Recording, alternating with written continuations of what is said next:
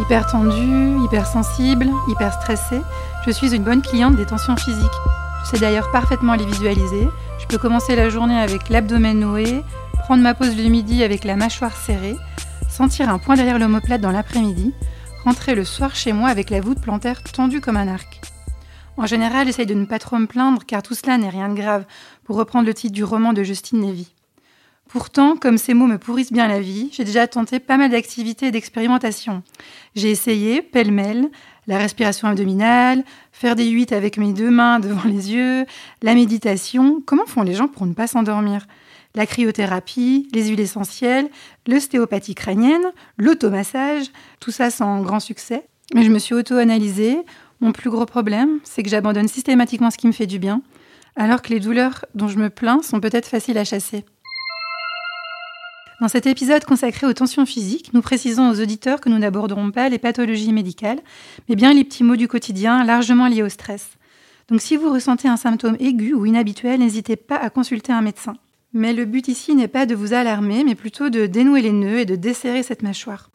Allez, on prend une grande respiration et on y va. Bienvenue dans Tout va bien, un podcast féminin pour adoucir le quotidien. Faut pas tuer les instants de bonheur, Valentine. La vie, c'est comme une boîte de chocolat. On ne sait jamais sur quoi on va tomber. Cet épisode est présenté par Juliane Monin. Mal de dos, migraine, mâchoire serrée, douleur abdominale, nous sommes nombreux à souffrir de tensions physiques récurrentes dues au stress. Comment les chasser sans prendre des antidouleurs ou dépenser un mois de salaire dans des massages hebdomadaires? Élément de réponse en compagnie de Sarah Besançon, psychologue de la santé FSP spécialisée dans les approches complémentaires. Bonjour Sarah. Bonjour Juliane. Dites-nous Sarah, comment, comment ça va? Ça va bien et je suis étonnée, je vois que vous avez essayé vraiment beaucoup d'approches pour vous sentir bien. C'est ça. Mais c'est bien, il faut explorer, il faut tester et puis voir ce qui nous fait du bien. Vous avez parlé du fait que euh, vous avez essayé pas mal de choses et puis qu'au bout d'un moment vous les arrêtiez. Ça c'est quelque chose qui est important en fait parce que quand on trouve quelque chose qui nous fait du bien, il faut se donner la possibilité de pouvoir continuer à le faire et puis d'être régulier. Ça, c'est très important dans la gestion des douleurs physiques et inconfort. C'est d'avoir une routine bien-être, une routine euh, de santé, de petite santé qui soit régulière, peut-être même quotidienne hebdomadaire, c'est important. Et vous, par, exemple, est-ce que vous avez mis quelque part, est-ce que vous avez vécu ces, des tensions euh, similaires, musculaires dans votre vie? Oui, bien sûr, comme tout le monde. Alors ça m'arrive fréquemment d'avoir des, des, tensions musculaires, des douleurs. Après, c'est vrai qu'avec euh, toutes mes explorations dans les approches complémentaires, j'ai quand même appris à cerner les outils qui m'étaient utiles, qui me faisaient du bien pour prévenir les douleurs quand c'est possible ou pour les gérer quand elles sont déjà euh, apparues. Donc, euh, donc voilà. Et puis j'ai aussi tendance à pas mal Moi, c'est quelque chose que je considère comme utile en fait de ressentir des tensions, des douleurs parce que ça me, me donne une indication sur comment je me sens à l'intérieur de moi. Donc après, si je suis attentive à moi, à mon corps, à ce qui se passe bah voilà, dans mon organisme, ça me permet de pouvoir prévenir ces douleurs et puis surtout corriger le tir si tout d'un coup je glisse comme ça vers un mal-être en fait. Pouvez-vous nous citer quelques-unes des tensions physiques les plus communes? Mmh. Bien sûr.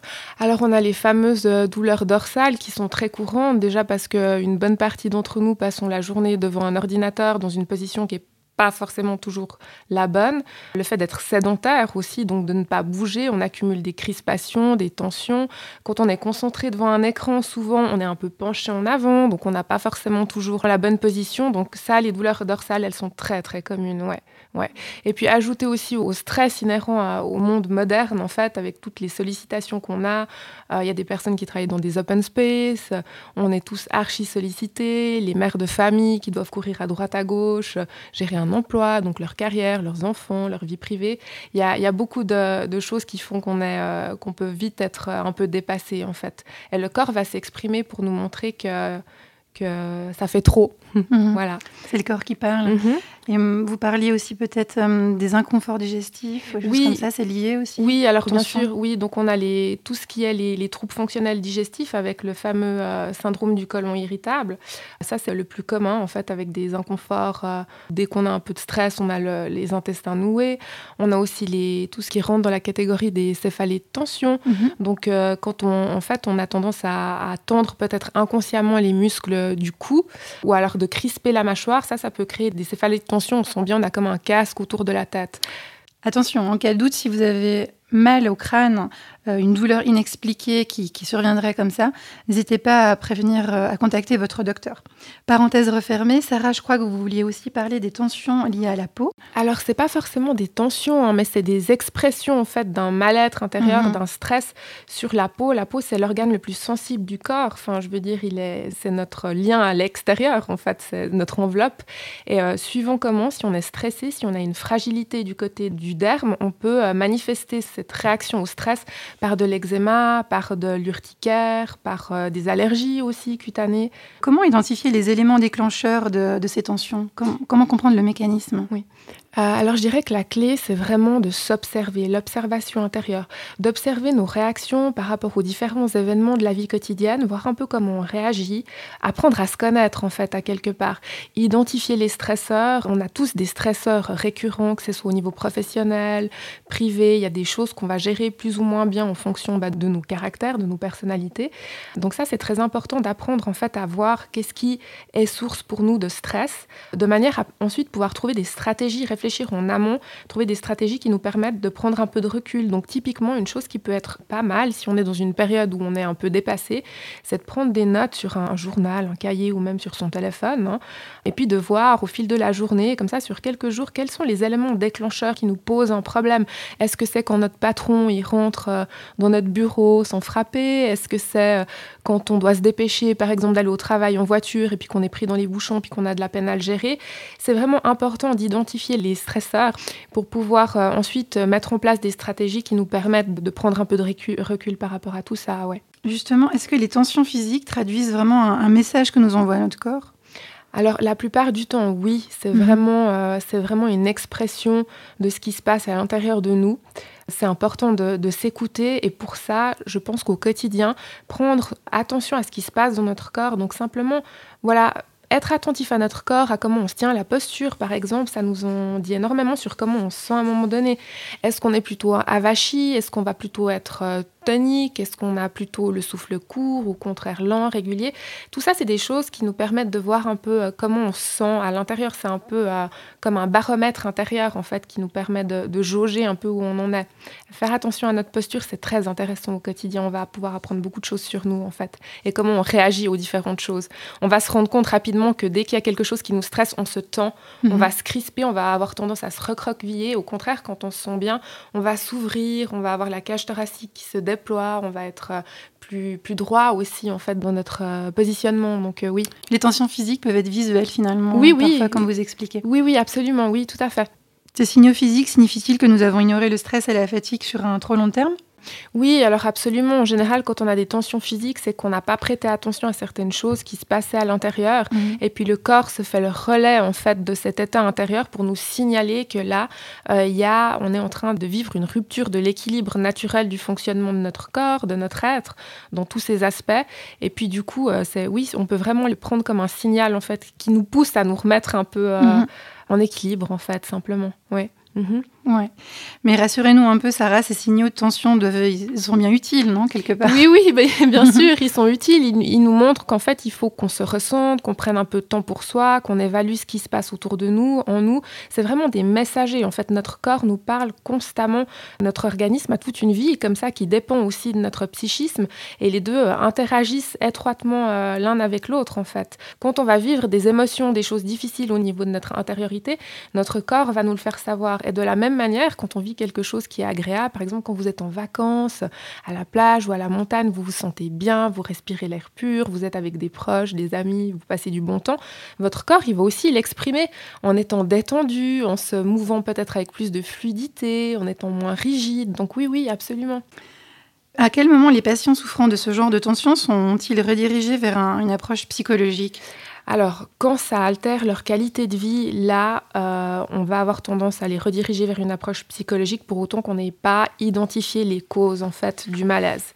Souvent, on va pouvoir quand même voir qu'il y a certains facteurs déclenchants. Hein, si vous allez chez votre généraliste, que vous lui dites, bah voilà, j'ai tout le temps mal au dos, il va explorer un peu avec vous vos conditions de vie, puis il y aura, il y aura des éléments, des pistes de réponse qui vont venir à vous, mais parfois, c'est pas suffisant. Donc, dans ce genre de cas, ça peut être intéressant d'aller explorer euh, le côté plus psychologique. Mais tout ça dans une approche intégrative, en fait. Euh, moi, j'aime beaucoup mettre l'accent là-dessus. C'est comme ça que je travaille dans ma pratique privée. Par approche intégrative, j'entends le fait de cumuler différentes thérapies, le meilleur de chaque thérapie, euh, de manière à trouver la bonne solution pour chaque individu, en, en sachant qu'évidemment, on est tous différents, donc on ne va pas tous répondre aux mêmes techniques, aux mêmes outils, aux mêmes remèdes. Alors moi, par exemple, qui ai essayé déjà pas mal de choses, hein, qui ai expérimenté pas mal de pistes, comme je vous Mhm. disais dans mon introduction, vous me conseilleriez quoi? Alors, par exemple, euh, moi qui ai peut-être euh, essayé peut-être trop de choses, c'est un peu perdu en chemin. Alors moi, je pense qu'on n'essaie jamais trop de choses. En fait, je trouve que dans la vie, il faut pouvoir explorer, il faut s'autoriser à tester des choses qui peut-être nous conviennent pas un temps et puis qui peuvent nous convenir par la suite. Il y a des gens, par exemple, qui m'ont raconté qu'ils détestaient le yoga. Je parle du yoga parce que j'adore ça et puis c'est une approche complémentaire qui a fait ses preuves et puis qui est maintenant très courante. Euh, et puis qui, après deux, trois cours, se sont rendus compte en changeant euh, en changeant de cours, en changeant peut-être la période, qu'ils adoraient ça. Donc moi, j'ai tendance à dire qu'il faut persévérer tout en trouvant en fait son équilibre. C'est faire la, la différence entre faire un effort et se forcer.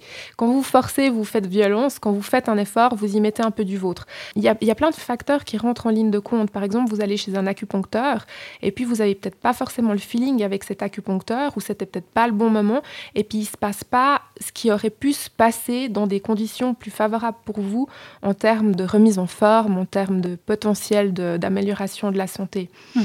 Donc, euh, je pense qu'il faut continuer à explorer. Après, euh, ça peut être aussi intéressant de revenir à des choses toutes simples. En fait, on a tendance à oublier les choses des fois les plus simples sont les plus efficaces. Il n'y a pas forcément besoin de dépenser une quantité euh, phénoménale d'argent pour, pour aller mieux. Quels réflexes on peut justement adopter pour prévenir ces tensions physiques Mhm. qui coûtent pas forcément d'argent, comme Mhm. vous dites hein? Alors moi, il y a un exercice que j'aime beaucoup, qui pour moi est vraiment un exercice fondateur que j'utilise régulièrement dans ma vie quotidienne. Euh, je l'ai utilisé bah, en venant ici, je l'ai utilisé la semaine dernière.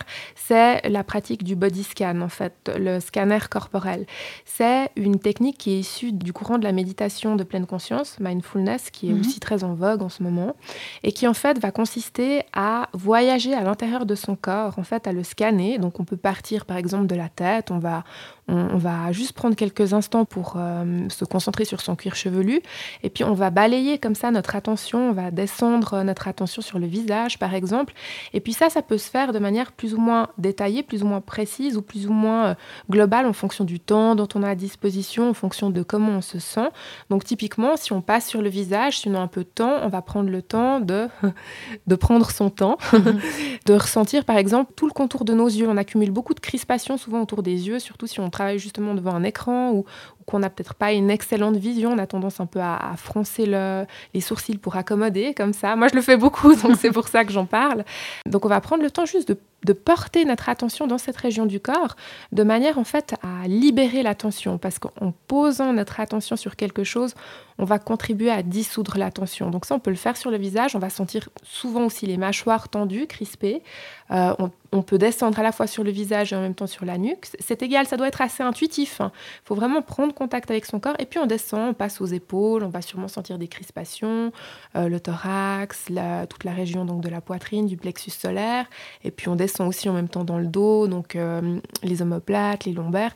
Après, on habite le bassin, puis on descend dans les jambes. Et ça, en fait, c'est un exercice qui est très puissant parce qu'il va vous permettre d'identifier avec précision où sont les, zones euh, où vous avez des tensions. Vous allez pouvoir voir aussi où sont les tensions régulières. Par exemple, moi, je sais exactement où je vais avoir tendance à avoir des tensions dans mon corps et après quoi. Donc, euh, avec le temps, en fait, euh, on devient très habile à ça. Puis, on peut se libérer décharger des tensions de plus en plus facilement, ce qui est quand même très rentable en termes de temps, d'argent aussi, d'énergie.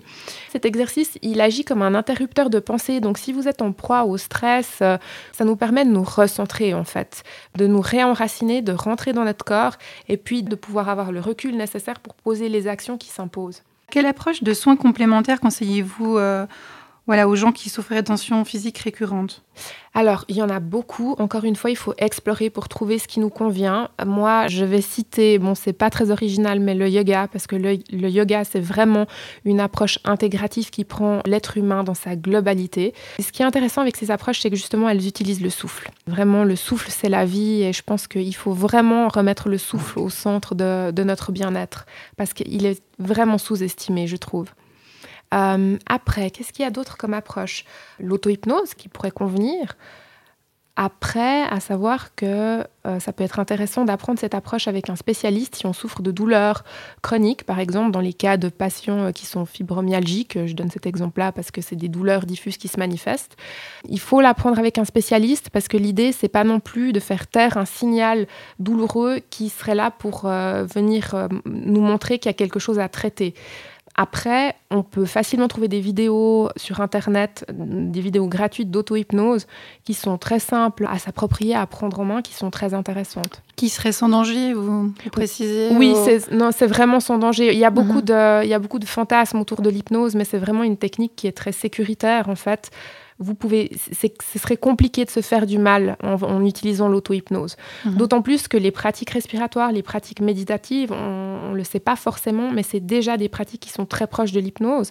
La méditation et l'hypnose, c'est des états modifiés de la conscience, en fait, mais c'est des états qui sont très similaires, à la différence que quand on va faire de la méditation, on va chercher à être focalisé sur l'instant présent, et quand on fait de l'hypnose, on va chercher un état dissociatif, c'est-à-dire d'être à la fois ici et maintenant et en même temps euh, plonger dans une expérience imaginaire.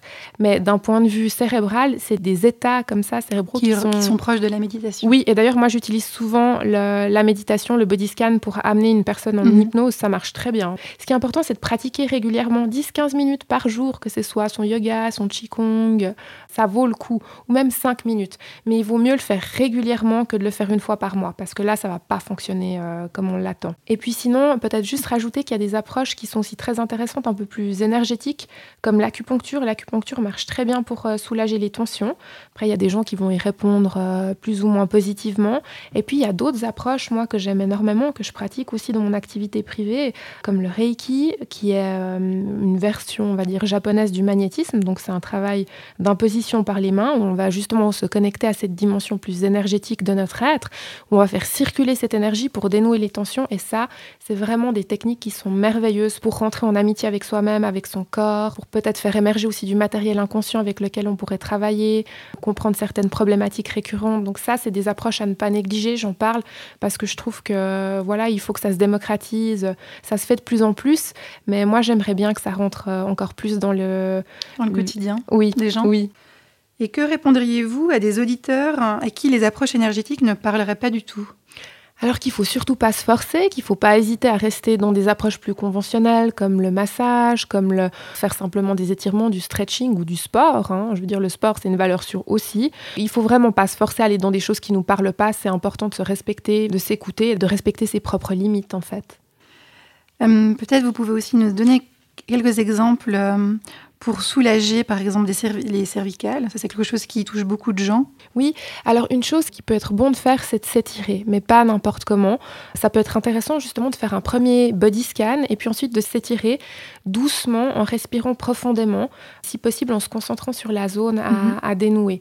Ce à quoi il est important de faire attention quand on veut faire des étirements, c'est de pas y aller trop fort. Là, je parle d'expérience. Des fois, on trouve un étirement qui nous fait du bien. On va s'étirer les bras au-dessus de de la tête et puis on va avoir tendance à forcer parce que l'étirement fait du bien et en fait on va aller trop loin.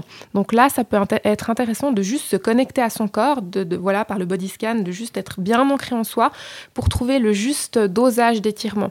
Et ça, si on le fait quotidiennement, je pense que c'est une, routine intéressante de prévention des, crispations du cou, euh, des cervicales, euh, du dos, etc. Mhm. Mhm. Et puis peut-être un message positif et rassurant destiné à nos auditeurs qui se seront reconnus. Oui, alors ben moi, je pense que, ressentir des tensions, c'est extrêmement positif parce que ça nous remet au contact de notre organisme, de la vie qui circule en nous. Ça veut dire qu'il se passe des choses en nous, c'est qu'on on est vivant, on n'est pas mhm. mort.